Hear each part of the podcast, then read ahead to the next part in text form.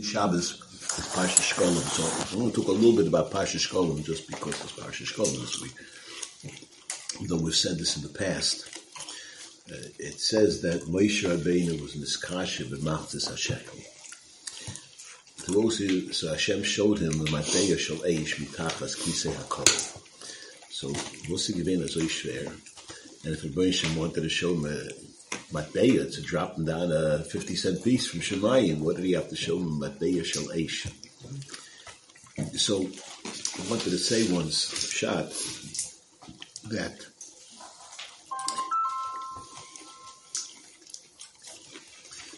I wanted to say, pshat, that Moshe Rabbeinu's kasha was Yid is being counted as part of Klal Yisroel. So you counted as part of Klal Yisroel with a machzis hashekel. So Moshe's finding with a machzis hashekel is all you're giving to be counted as a Yid. You know what people pay to be counted amongst some other clubs or some other groups? You want to be a member of the AAA costs you money. You know, it's a good deal, right? You know, Mamish to become a member of Klal Yisroel because you have a shekel. So Bein Adam says, the emphasis is like this. The lesson that they want to learn is matayah shel eish. What is unique about fire? As much fire as you give away, you still have whatever you started with. You know, you'll have the same amount of fire that you give as what you'll keep. Right? So, you know, if I have a match, I can light 20 cigarettes, right? Everyone will have a light, and I'll still have my match. I'll still have my fire, right? You have a candle. You know, you can give fire, and you won't lose anything. The Beishim is trying to tell Klal Yisrael, when you stand up and you count it as a Yid, you don't lose anything. Right? It's a matbeya shalish. You have half, and you gave half. As much as you give, that's how much you have. Right? What you give for Torah is what you have, and that's really all you have. Right? It's what you give that you actually have. What you make, the money you have, and all that, you can't take it with you. When it's what you give, that's what you have. I just heard a Meredith Maisa hear this. There was a Yid in Eretz Yisroel. He had a tzedakah. His tzedakah was that he would give out before Yom Tov chickens. So before Rosh Hashanah Yom Kippur Sukkos, he would buy thousands of chickens and he would give him out 20. There was one Yid who gave him a large donation every year before Rosh Hashanah. He gave him $10,000. $10,000 of those days, whatever you could buy, like 2,000 chickens. And so you can imagine 2,000 families getting a chicken, and a ganze chicken, you know, that's a pretty good donation. And this guy gave away $10,000, about 2,000 chickens.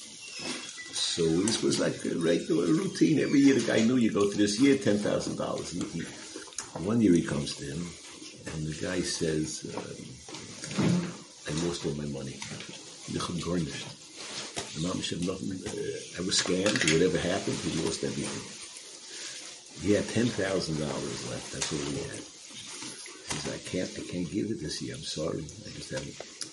So his wife says to him, give them the $10,000. He says, that's all we have to live on. We should give it away. It's all I have. It's all we have. She says, give him the $10,000 like everyone. Okay, when your wife says give the money, you give the money. So he gives the $10,000. So the guy who was collecting the money gets a call from the guy the next morning. And he tells him, I just want to tell you, I had a dream last night. In the dream, I was up in the Basin Shalmala. And the Basin Shalmala is Rosh Hashanah. I don't know if he had the dream at Rosh Hashanah, but it was right before Rosh Hashanah. Basin Shalmala, Oynid B'din. And I did my share of Averis this year. And the Sutton is standing there in front of the Beis Yisrael, and he's trying to tell the Beis Yisrael all my Averis. All of a sudden, there's a window in the room, and a bunch of chickens come flying into the room, and they're making a ruckus. And they are, quack, quack, quack, quack, whatever they're doing, and the place is mamish filled, and the Sutton can't be heard. And he's saying, if you don't get those chickens out, I'm not going to be able to prosecute. And they're trying, but the more chickens come in, and the place is filled, 2,000 chickens. And finally, the son says, "Okay, if we can't get the chickens out, he will just go on to the next case." And so he went on to the next case, and showing the chickens left. So he tells his wife, "You saved my life." Very basic. The son was in the katrig. Who knows where we've been? But the chickens came to the Olam Emes, and they saved my life. So chickens came home to roost. What? The chickens came home to roost. So I'll call upon him. You see that what you give is what you have. You don't have anything else. That's the way it is. The Meisim of this year, the Ephraim Shik, told us in the past that in Slobodka Yeshiva felt it was time to move to Hebron. They needed $25,000. In those days, that's how much it cost to buy a piece of land in Hebron and start the yeshiva and move the yeshiva. So there was a Yid, Ephraim Shik, who lent the yeshiva $25,000 at Beer in New York. Anyway, Reb Chatzal Sarna used to go to America raising money for Hebron, for Slobodka. So he would come and visit this Ephraim Shik. One year he comes and he can't find him. He finds out he lost all his money in the Depression. He's living in some shack somewhere. So he wires back or whatever. He talks to the altar. The altar says, give him $5,000 or give him back the money he lent us. He can put himself back on his feet. So I don't know if this was the next time Chaim Chatzal Sarna went. He went and he wanted to give him the money. And he goes to him, and this Yid is living in this run-down shack, and he has nothing. And he says, I want to give you back the money. And the guy screams, get out of my house. I have nothing left from all my money. Only thing I left in my life is that one mitzvah that I did for the Slobodka Yeshiva. You want to take that away from me? That's the only thing I have left in my life. And you're going to take it away from me? Get out of my house. He threw him out of the house. He wouldn't take the money. I would assume he didn't physically throw him out of the house, but I'll call upon him. So it's a lesson you see from Artis HaShekel, that what you give is what you have. It's a matbeya shel eish. You don't lose anything, and as much as you give, that's exactly what you take with you. Loss is lovely. I'm sure you have other mitzvahs you take with you too, but that's the... In another Nakuda, I want to talk about Parshas Mishpatim. The Parsha starts with the mitzvah of Avodim. The sugi of Avodim. So, it's interesting to say. Parshas Mishpatim comes at the heels of Parshas Yisroel. Parshas Yisroel is a very dahoy bin amatz of Klal Yisroel by Ma'amed Har Sinai, and here Moichi Hashem Elokecha, and Moishe's Nigash El Huar Rofel, and here HaKadosh Baruch Hu saying to Moshe Rabbeinu, tell them this and tell them that, and they see the Rambam says the whole Yisoid of the Nevuah of Moshe Rabbeinu is because of Ma'amed Har Sinai. That's why we believe in Moshe Rabbeinu. It was a mamlish and Kavaldik Kodesh Kadosh and the Kamatsu. And then they go from there to the parish, and the guy steals and he gets elders and everything. What's epis? What's the pshat? So the Beis Yisroel, the Ger Rebbe, Beis Yisroel says that you see this much, that it's only at the end of Parshas Mishpatim that Torah brings down the Lashon of Naseh V'nishma. It doesn't say Naseh V'nishma in Parshas Yisroel. At the end of Parshas Mishpatim, it says they said Naseh V'nishma. Until they heard the sugya of Bein Adam Lechaveiro and all the chomer shaboy, they're saying Naseh V'nishma wouldn't have a chashivus. They had to understand the degree to which you have to be zocher in Bein Adam Lechaveiro. So take a look at the parsha of Eved Ivri. There tells us for you have a maisa like this. You have an Eved, a koyin, and he's butchering zocher. He's got to make a chasna for his children, whatever. He happens to come to a house of the Gvir, and the Gvir's wallet or money is on the table, and he can't hold himself back. He has a Yetzer Hara, he has an oil and tzibora, he has all sorts of problems and sorrows. He can't help himself. He takes the money. What's the next thing he knows? He gets caught, and he has no money to pay back, and he's sold as an Eved. Okay, so he's sold as an Eved Ivri. This guy's a Kohen. And one day his Odom says, oh, by the way, I want you to meet, Juanita, right? You're from my Sudanese Shifra Kedainis. She's going to be your wife. He says, are you crazy? I'm a Kohen. I can't even marry a Grusha. I'm sorry, but you're going to marry Juanita over here, And so the guy, what just happened to me? I mean, I thought I stole it, paid back, and look at this, I got to marry her. And then he has children. And then when it's time for him to leave, he got to leave his children. And he finally taught them something. He made a Seder with them, taught them Aleph Beis, and then, comes time to leave, he's got to leave them behind. So you would think the Kohen is saying to himself, wait a second, all I did was I stole. I worked for this guy, paid it back, and now I got to live with this lady, and got to leave this lady, and leave my children, and what kind of business is it? The Teretz is, Chaim Zaitchik explains, the person doesn't realize that when you do something, it doesn't just stop over there. Everything you do has an impact. This guy stole over here. So what could have happened in the home? You don't see what goes on behind closed doors. The wife says to the husband, you are such a klutz. Which idiot leaves his wallet on the table? Right? So they're fighting with each other now, and they're broigus. So who they let it out on? Their kids. So what happens to the kids the kids are unhappy, so they don't learn well in school. And one thing leads to the other, and one thing leads to the other, and then who knows what you did. So you think, I stole, I paid back, Fartig and Asik. You don't realize that whatever a person does has an impact, and it has results, and it doesn't just stop right over there. You have to realize that... everything you do, you have to tracht. So in the same vein, you made a fire, you think you put it out properly, you have to make sure it's not going to cause any damage.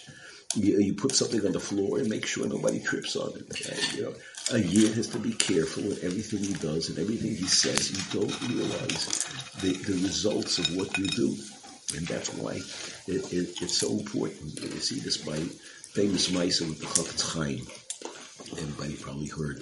Chafetz Chaim was once in some mission. They went with another Chashav Yid, and they ate in somebody's house. Some Gvir hosted them, or they were in some inn, according to some. And so the Balavosta came over and said, "So how was the food?" So one of the Rabbanim said, "Actually, a little bit more salt would help." So when the lady left, Chafetz Chaim said, "What did you just do?" He said, "What did I do?" I said, "Ask for salt." He said, "You spoke Lashon Hara." He said, "What are you talking about, spoke Lashon Hara?" He says, "You don't understand what's going to happen over here. She doesn't do the cooking. She has probably an almana in the kitchen who's doing the cooking. She's going to go back to the kitchen and tell the almana, why don't you put salt in the food? She's going to go, I do put salt in the food. You don't put, you're a liar. The rabbi said there was no salt in the food. The next thing you know, it's going to be a whole fight and she's going to get fired. And you look over, and now all the tzar you're causing an almana." He said, "Rabbi, you're exaggerating." "I'm exaggerating?" Schlepped him with in the kitchen, and they saw the fight going on right away. And so you have to realize that things you do, things you say, and actions you have results, and the results don't just stop at a certain point. And that's why you have to be so careful. And that's why the Oidish for Eved Ivri is a lot more than what you would think. And you don't know what the Kodesh Baruch Hu pays us back with. But it has to be very careful. You find various situations where you're dealing with other people.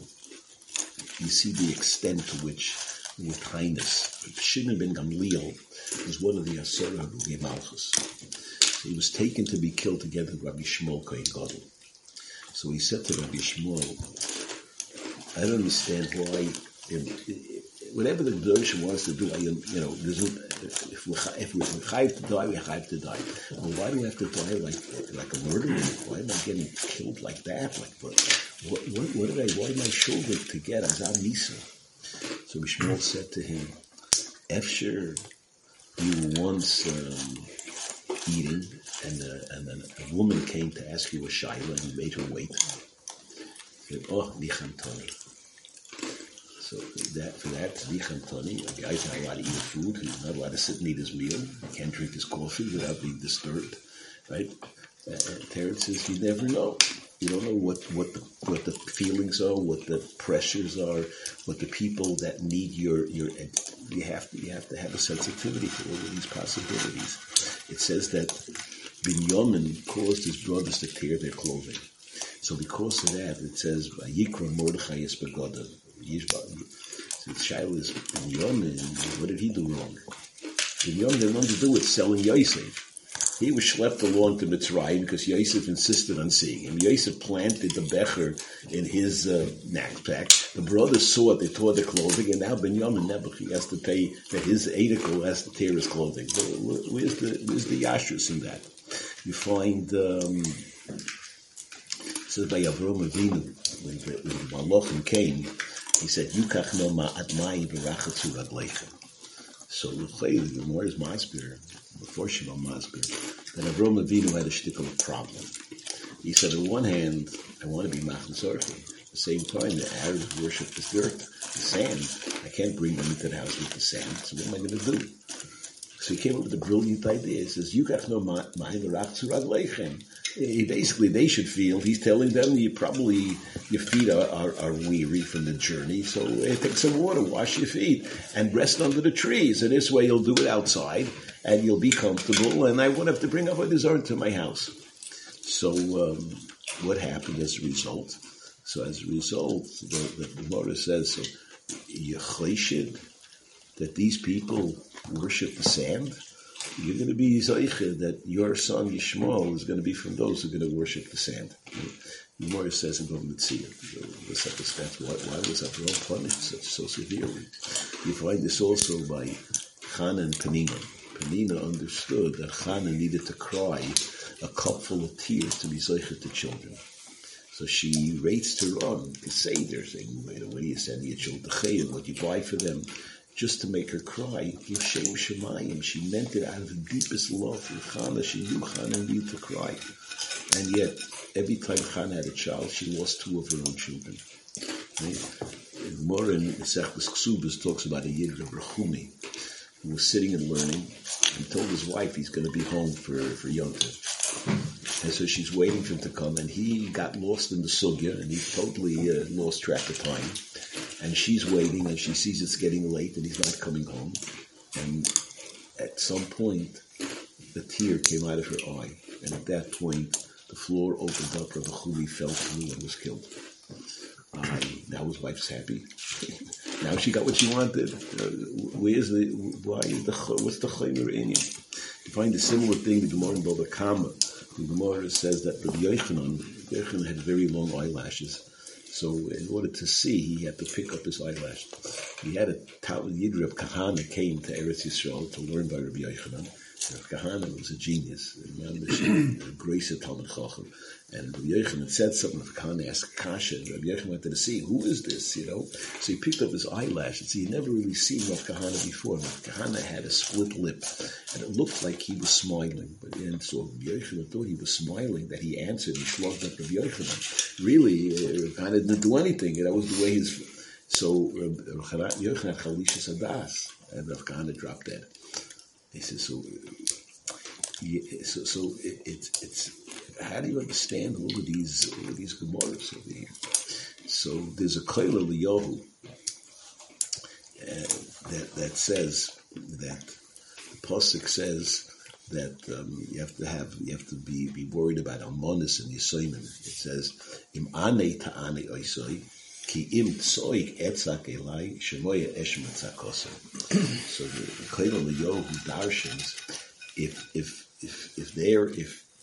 if you're going to check with them, ki im if you ma'ana them, ki im tsoik yes, even if it's only that they should cry to me.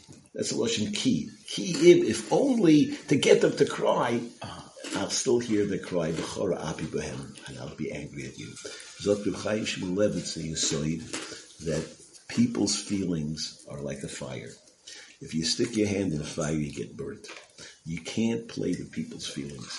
The second you play with people's feelings, there's nothing to talk about. It's an ash, and it can cause the worst sorrows, it can cause the worst tsar. And there's no Eitzah. Penina meant l'shem Shamayim, but she chepped Rechana's feeling. She stuck her hand in the fire. That's the way it is. That's in Tzias, the Bria, that people's feelings are fire. And as a Yidus, so you have to be, Mamish have to be very careful. You know, once Yid was running one of the hotels when they made chasnas, so he was talking to Rabbi Yashiv. So he asked Rabbi Yashiv, the Shaila, you write on the Ksuba, the month of Cheshvan, you have to write Mar Cheshvan or just Cheshvan. So he said it's a Shaila brought down the Poiskim, and L'chatchil you should write Mar Cheshvan, but B'di'evet, if you write just Cheshvan, it's kosher. So the Yid said, what's Pshat B'di'evet?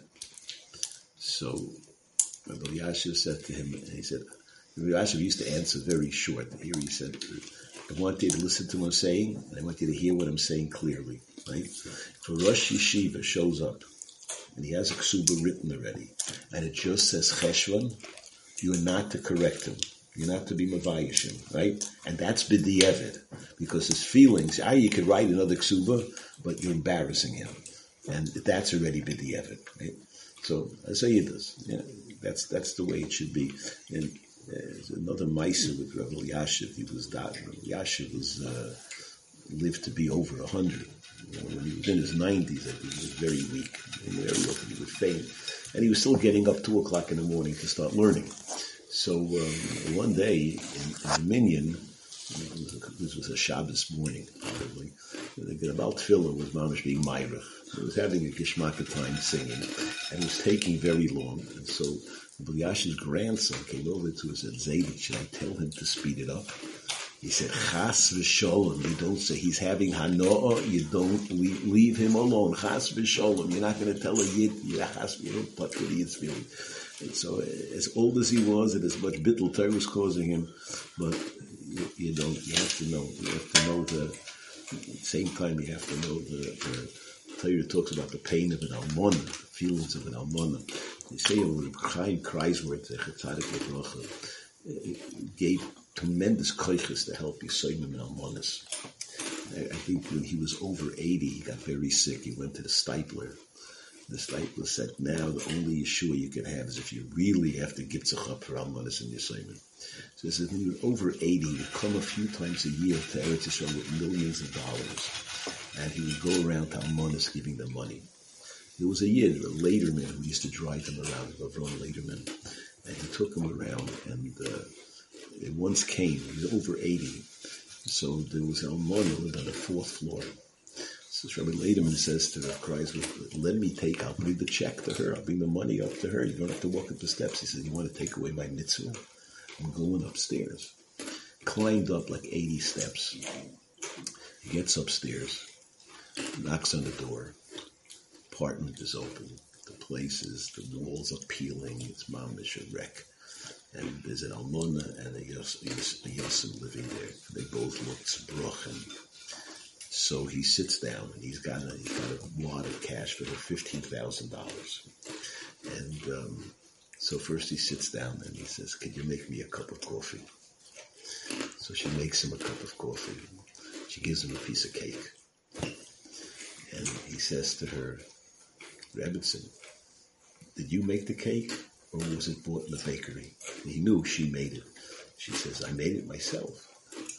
He says, "First of all, I want another piece. I have never tasted such good cake in my life. I need another piece. Second of all, I need the recipe." Here's Chaim Kreisworth, who knew Shas Bal Peh, and he was before he got married, right? He's sitting there, so he's writing down 4 eggs, beat them, right? 4 cups of sugar, right? And he's writing it down. And he spent an hour now. So then he takes the kid and he sits the kid on his lap and he asks him questions on Baba Kama that anyone could answer. And then he tells the mother, "You have a son of his. He's going to be the next Rebbe Kiva Eger." And so after an hour, he left the house. They were beaming. The color came back to them. It was Machayim Mason. But that's what he did. That was his thing. And so that's what he does. So I just want to share one more nakuda. That there was a moedik maisa. We talk about almanas and yisoyim. So this story was brought down. I saw it now in the Sefer I assume this is a much more accurate description of the story.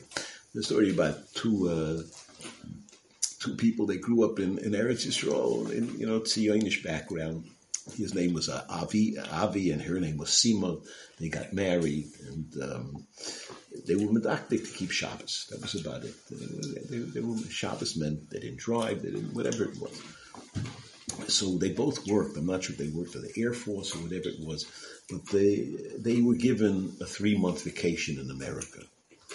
And so they came, and there was a whole protocol what they were going to do, and they had a certain amount of days they were going to go touring.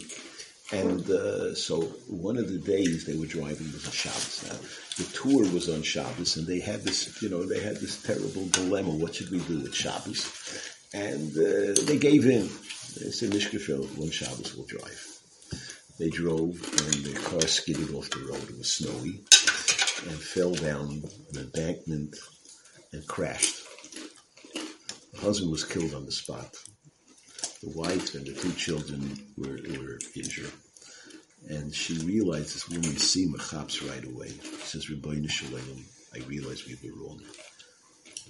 We got punished. But from now on, it's going to be different. Just get us out of here. And she made up her mind. She's sending the kids to Torah schools, and they're going to change their lifestyle.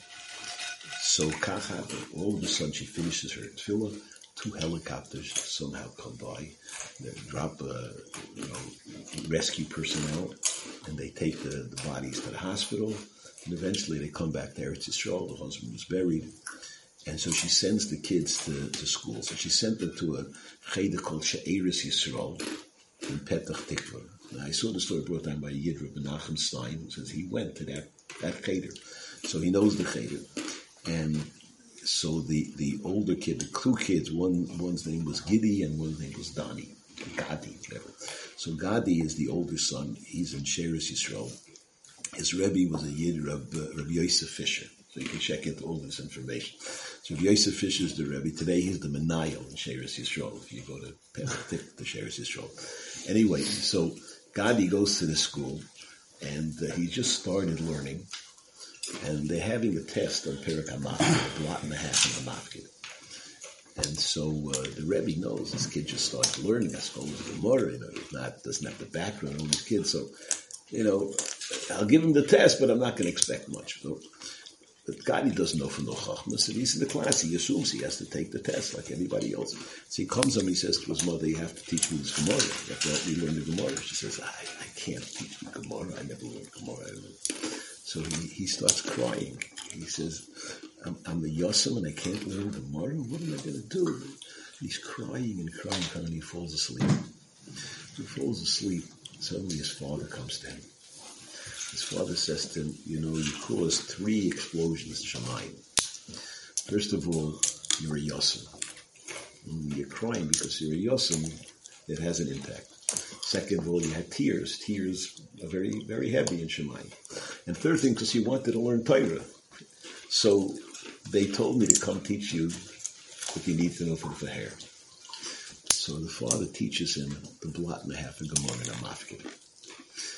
The kid wakes up, and he goes to his mother in the middle of the night. Now his father says to him, I also want you to tell Mommy that I'll never forget what she did for me. Because what she did for me by sending you to Torah schools, what I have now in Gan Eden is not Shayach, right? So he teaches him the Gemara, and he wakes up the mother, and the mother says, go back to sleep, right? We'll talk in the morning. Right?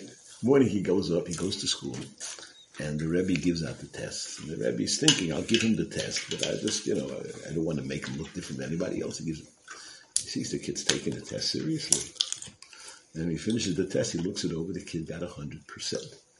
He calls up the mother, he says, what's going on? What happened to this kid? The mother comes running to school, and she looks at the paper. She can't believe it. And so they tell the teacher that the father came to him in a dream. Okay, so Kachava. So emes is that this Yid who tells the story, Menachem Stein, so he says he was always curious. How did the father know the Gemara? I mean, what is the pshat? How did the father know the way? Okay, he died grub amoritz. They never learned anything, and I was telling the kid the pshat with the Gemara.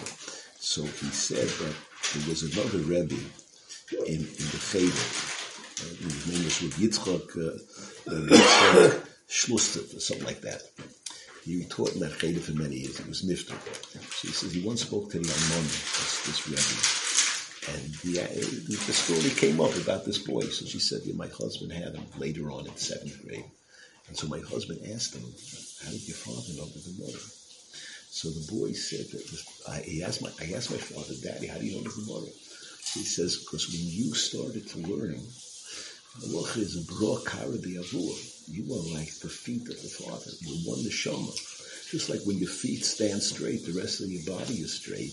When your son knows the Gemara, the whole person knows the Gemara. So whatever you learned, I learned.